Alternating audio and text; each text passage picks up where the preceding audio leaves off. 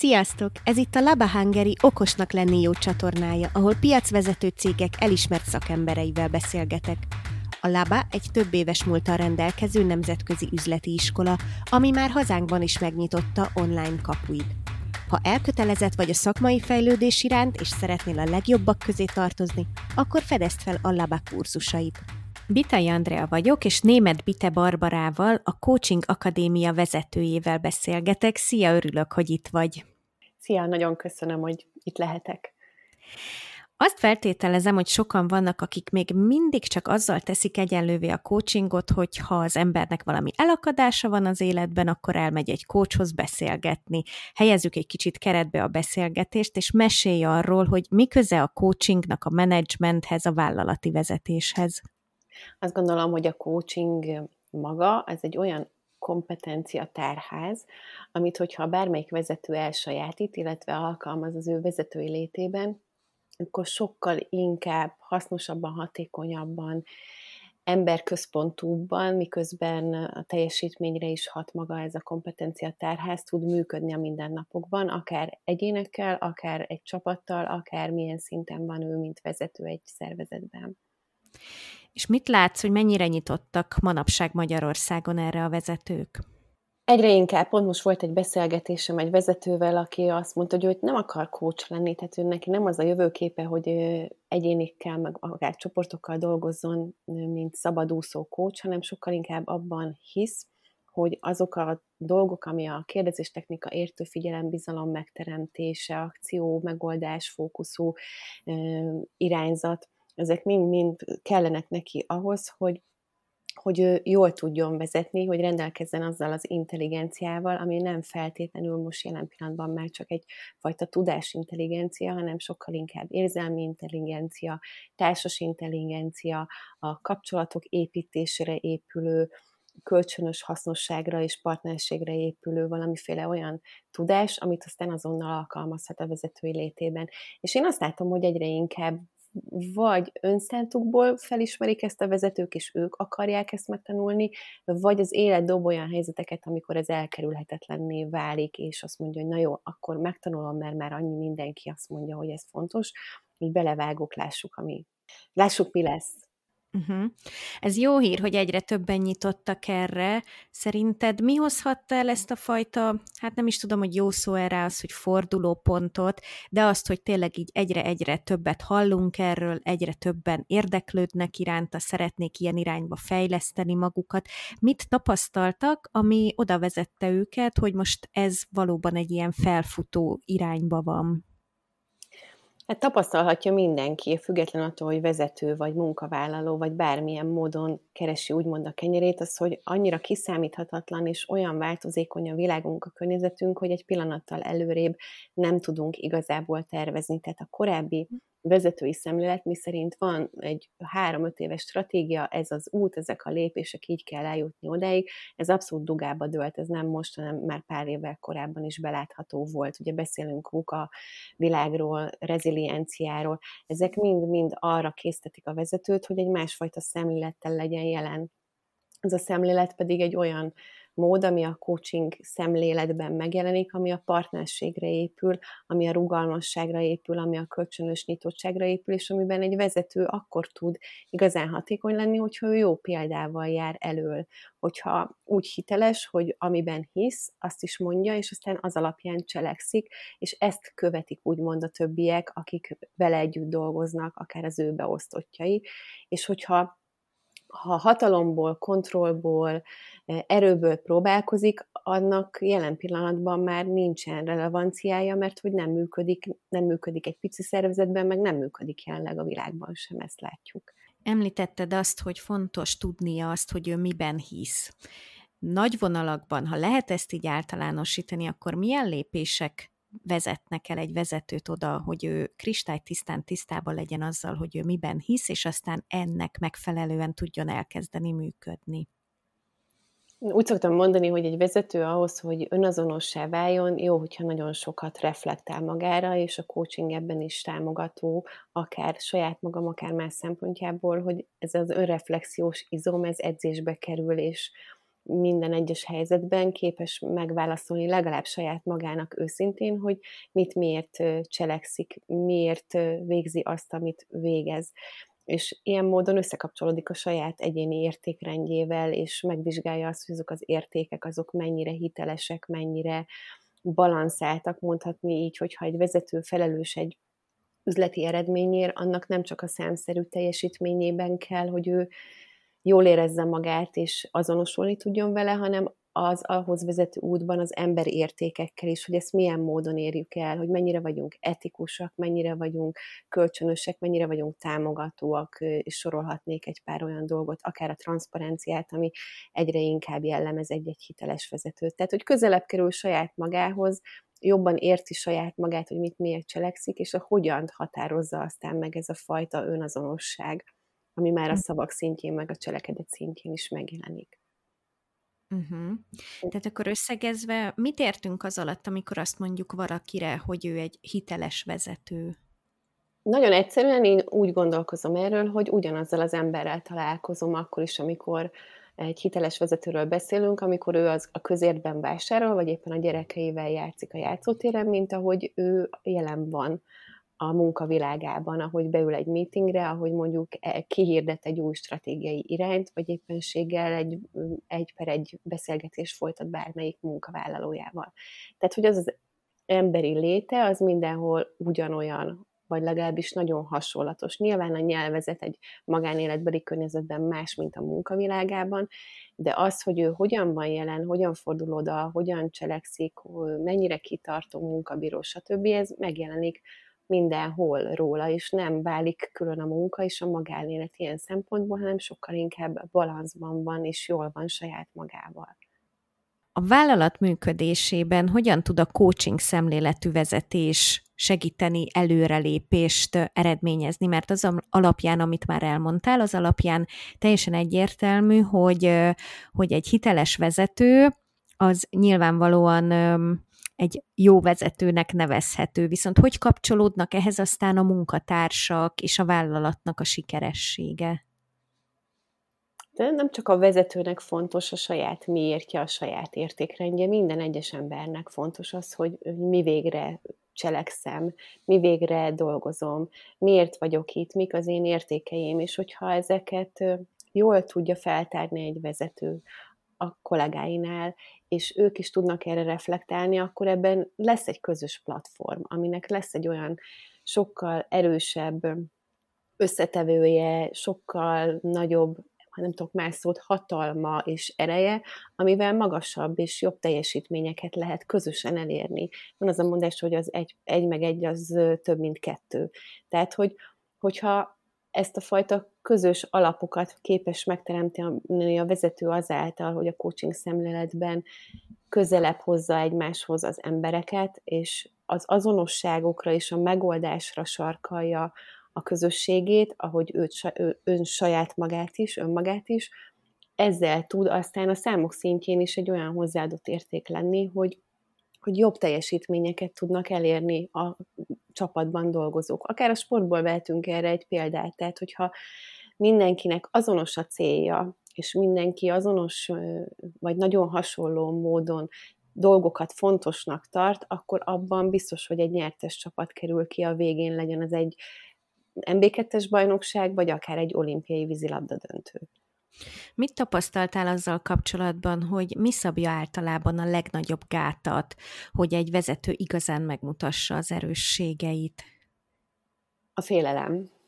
A szorongás a, a tökéletlenségtől való félelem lebukásának veszélye. Tehát, hogy még mindig azt képzeljük egy vezetőről, és akkor, ha fiatal vagyok, akkor ilyen módon így is álmodom meg magam, mint vezetőt, hogy én mindig mindent tudok, és mindig mindenhol helytállok, és erős vagyok, és bátor vagyok, és rettenthetetlen vagyok, miközben pedig az, hogyha az emberségemet megmutatom, a saját sebezhetőségemet, és tudok dolgokra úgy is válaszolni, hogy most nem tudom, közben pedig üljünk össze és találjuk ki közösen, hogy merre tovább, vagy bizonyos helyzetekben meg igenis határt szab, korlátokat, kereteket, ami biztonságot nyújt, az sokkal inkább támogatja a csapatot vagy egy szervezetet, mint hogyha most egy csúnyán szóval azt mondom, hogy félistent játszik mindig minden helyzetben.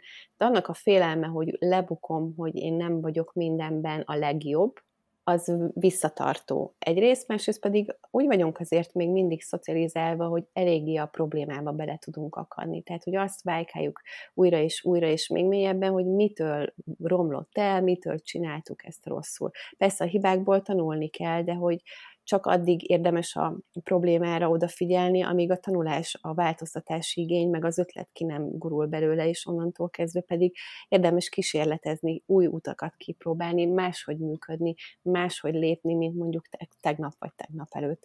Uh-huh. Szóval ez, a, ez az ego dolog, ami sok szempontból nyújt nekünk biztonságot, mint ember, ugyanúgy hátráltat is minket, amikor bizonyos helyzetekben nem merjük magunkat igazán megmutatni. Uh-huh. És például azon, amikor valaki, és nyilvánvalóan ez nem csak egy vezető lehet, hanem igazából bárki, tehát hogyha valaki azt érzi saját magán, hogy, hogy őt az hátráltatja, hogy le fogok bukni, hogy ezt nem is tudom, vagy nem tudom elég jól, akkor, akkor ő, ha most egy ilyen ember hallgatja a beszélgetésünket, ő hogyan tud annak nekiállni, hogy saját magába átkeretezze kicsit ezt a dolgot, vagy átlendüljön ezen? Egyrészt kimondja legalább saját magának, hogy most akkor én félek, most megijedtem, most valami engem akadályoz, és aztán magának feltesz szuper jó nyitott kérdéseket, akár coaching kérdéseket, hogy mitől félek valójában, mi az, ami igazán hátráltat engem, mi az a legrosszabb, ami történhet, hogyha kiderül, hogy én ezt most valóban nem tudom, vagy csak részben tudom. És így magával elég őszinte. Tehát a coaching arra is megtanít minket, hogy ezeket a kérdéseket, amikor feltesszük magunknak vagy másnak, akkor így tükröt tart. És ez elől a tükör elől kár lenne elbújni, mert hogy kapjuk azokat a válaszokat, amik letisztítják a helyzetet, és azt mondják, hogy tulajdonképpen mi az a legrosszabb, ami történhet. Hát kiderül rólam, hogy ebben nem vagyok tökéletes. De hát senki nem tökéletes, akkor meg miért ne árulhatnám el, hogy ezt most nem tudom, és hogyha akarom, akkor meg tudom tanulni. Tehát fejlődésre, tanulásra inspirál ez a fajta önreflexió. Említetted azt, hogy egy vezetőnél fontos az, hogy merje magát esendőnek, sebezhetőnek mutatni, és ezáltal végül is egy, egy ilyen bizalmasabb légkört tud kialakítani. Hogyan tud még egy ilyen, egy ilyen támogató légkört létrehozni egy vezető a vállalatnál? Azzal a fajta értő figyelemmel, amit szintén meg lehet tanulni. Tehát, hogy sokan vagyunk, akik csak arra a szintre jutunk el természetes módon, hogy egy baráti figyelemmel vagyunk jelen a vezetőként, ami már nagyon sok, hiszen a figyelemnek is különböző szintjei vannak. A coaching megtanítja azt a fajta értő figyelmet, amivel egyre inkább képes vagyok a másik helyzetébe belehelyezkedni, jobban megérteni az ő gondolatait, érzéseit, fantáziáját, akár azokat az illúziókat, amik a félelmeit vagy a hiedelmeit generálják és azáltal, hogy képes vagyok áthelyezkedni a másik szemszögében, a másik szempontrendszerébe, könnyebben tudok közös platformot teremteni, könnyebben tudok kapcsolódni, és akkor már ebben a bizalmi szintben, ami, tehát az értő figyelem is tulajdonképpen a bizalmat tudja erősíteni, bátrabban tehetek fel olyan kérdéseket, amik meg megoldás irányába, a jövőbe, az akciók irányába, a cselekedetek irányába mutathat. Tehát nem csak az van, hogy oké, okay, értem, és akkor megsimogatom a másik felet, hogyha neki ez fáj, vagy nehéz, vagy elakadt, hanem ott a következő lépés, ami meg megcselekvésre ösztönöz. Uh-huh. És mi történik akkor, hogyha a másik fél az nem ugyanezzel az értő figyelemmel áll hozzánk, hanem épp ellenkezőleg mondjuk? Az történik, hogy akkor ezt elfogadom, és tovább hogy megyek azon az úton, hogyha én hiszek abban, hogy már pedig ez a működés, ez helyes, és ez előremutató, akkor újra és újra példával járok ezelőtt, és használom, alkalmazom a szemléletemet, és meg, megadom annak a lehetőségét, hogy a másik fél is változzon, változtasson, ha akar. Uh-huh. Ezzel tulajdonképpen tiszteletben tartom a másik embert, az ő szabad döntését, a szabad akaratát, és, és én pedig képviselem azt, amiben én hiszek.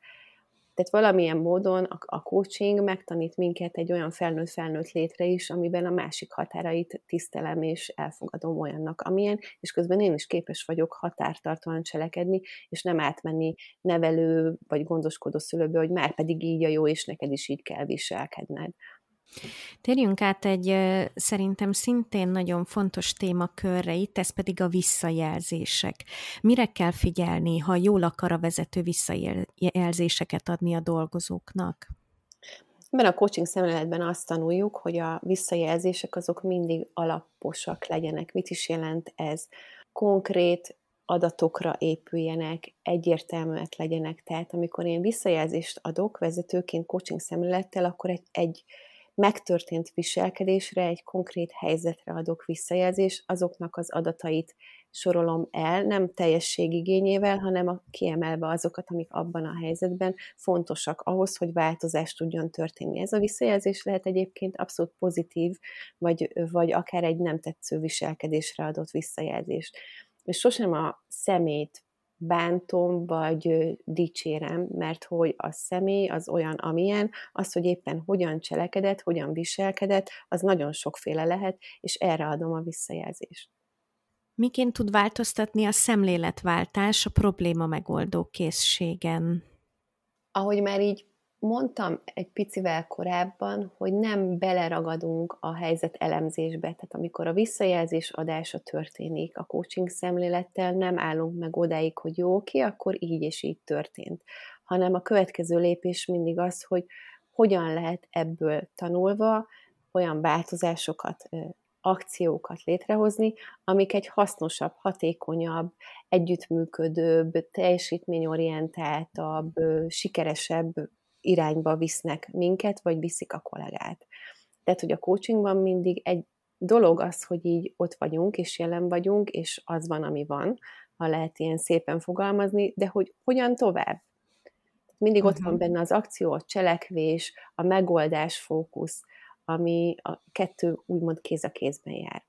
Hogyha valaki esetleg most egy olyan élethelyzetben van éppen, hogy ő egy ilyesfajta környezetben szeretne dolgozni, és mondjuk éppen állást keres, akkor mik azok a dolgok, amikre esetleg már az elején oda kell figyelnie ahhoz, amik árulkodóak lehetnek arról, hogy ez egy ilyen típusú légkör, ahova ő készül, vagy épp ellenkezőleg mondjuk nem ezek a szemléletek az uralkodóak ott? Ó, ez egy nagyon jó kérdés. Bár csak tudnám a csoda választ, amit mondjuk így egy egyórás interjúban le lehet szűrni. Szerintem az, hogy mennyire magabiztos és közben pedig emberséges és, és könnyed a légkör, az hamar meg lehet tapasztalni, hogy mennyire emberien, nyitottan, partnerien viselkednek velem és beszélgetnek velem, azt is viszonylag könnyen meg lehet tapasztalni, hogy milyen kérdéseket tesznek föl, mire kíváncsiak tőlem, hogy mennyire kíváncsiak az emberre is, hogy ki vagyok én, és nem csak arra, hogy mit értem el eddig, és milyen teljesítményekkel akarom őket lenyűgözni. Talán ez is segíthet. Az, uh-huh. hogy mennyire derűs és mennyire örömteli az, ahol vagyok, vagy éppenséggel ilyen kötelező körnek tekintik azt, hogy velem éppen most találkoznak, és akkor ez a 28. interjú, amit le kell tudni. Tehát azért az is érzékelhető szerintem egy adott munkakeresési beszélgetésből, hogy mennyire érzi jól magát az, aki a velem beszélget éppen uh-huh. ebben a helyzetben. Szóval, hogy azért azt hiszem, hogy az, hogy ő ott milyen a bizalmi légkör, mennyire van örömteli, derű, kíváncsiság, könnyedség, és valódi emberi odafordulás, azért ezt le lehet szűrni már egy egy órás beszélgetésből is. Uh-huh. Nagyjából egyébként mennyi idő alatt szoktak megtörténni ezek a fajta ilyen átalakulások, vagy mikor van az a pont, amikor érzékelhető az, hogy mondjuk a vezető elkezdett foglalkozni ezzel, és elkezdtek változások megindulni. Mit tapasztaltál, hogy ezek azonnali változást hoznak, vagy nagyjából hogy néz ez ki a gyakorlatban? Nagyon különböző az, hogy kinek érkezik meg az a bizonyossága, hogy akkor ez hasznos van, akinek ehhez kell egy olyan nagyobb vagy nehezebb helyzet, amiben, amiből ez segíti őt ki, van, aki hisz annak, hogy más azt mondja, hogy ez működik, és ő kíváncsiságból kipróbálva mindjárt tapasztalja. Tehát nagyon attól függ, hogy ki mennyire nyitott, meg mennyire mhm. rugalmas és befogadó, illetve mennyire bátor ahhoz, hogy elkezdjen olyan dolgokat tenni, olyan módon viselkedni, hogy addig nem tette vagy csak uh-huh. részben tette, vagy ösztönösen tette, és most ez egy rendszert is ad neki. Szóval, hogy ez, ez tényleg leginkább a kíváncsiság és bátorság függvénye, ami pedig ember és ember között különböző is lehet. Azt hiszem, hogy azt tudja egy szervezetben támogatni a coaching szemléletet, hogyha nem egy egyedüli úttörő vagyok, hanem mondjuk körülöttem is ez támogatott, vagy akár már a kultúra része is, akkor jóval könnyebben, bátrabban próbálkozom, hiszen minden új dologban benne van a hibázás lehetősége. És hogyha maga a kultúra, a légkör, a szervezet elfogadja az új tanulásokban azt, hogy az eleje az nem tökéletes és nem nagyszerű, hanem hibázni lehet, és a hibázás érvényes, akkor ott elég gyorsan lehet változni és változtatni. És miben mérhető az eredményesség? Hol uh, tudod te akár megfogni azt a pontot, illetve akár a vezető érezni azt, hogy, hogy itt sikeresen zajlanak ezek a fajta átalakulások?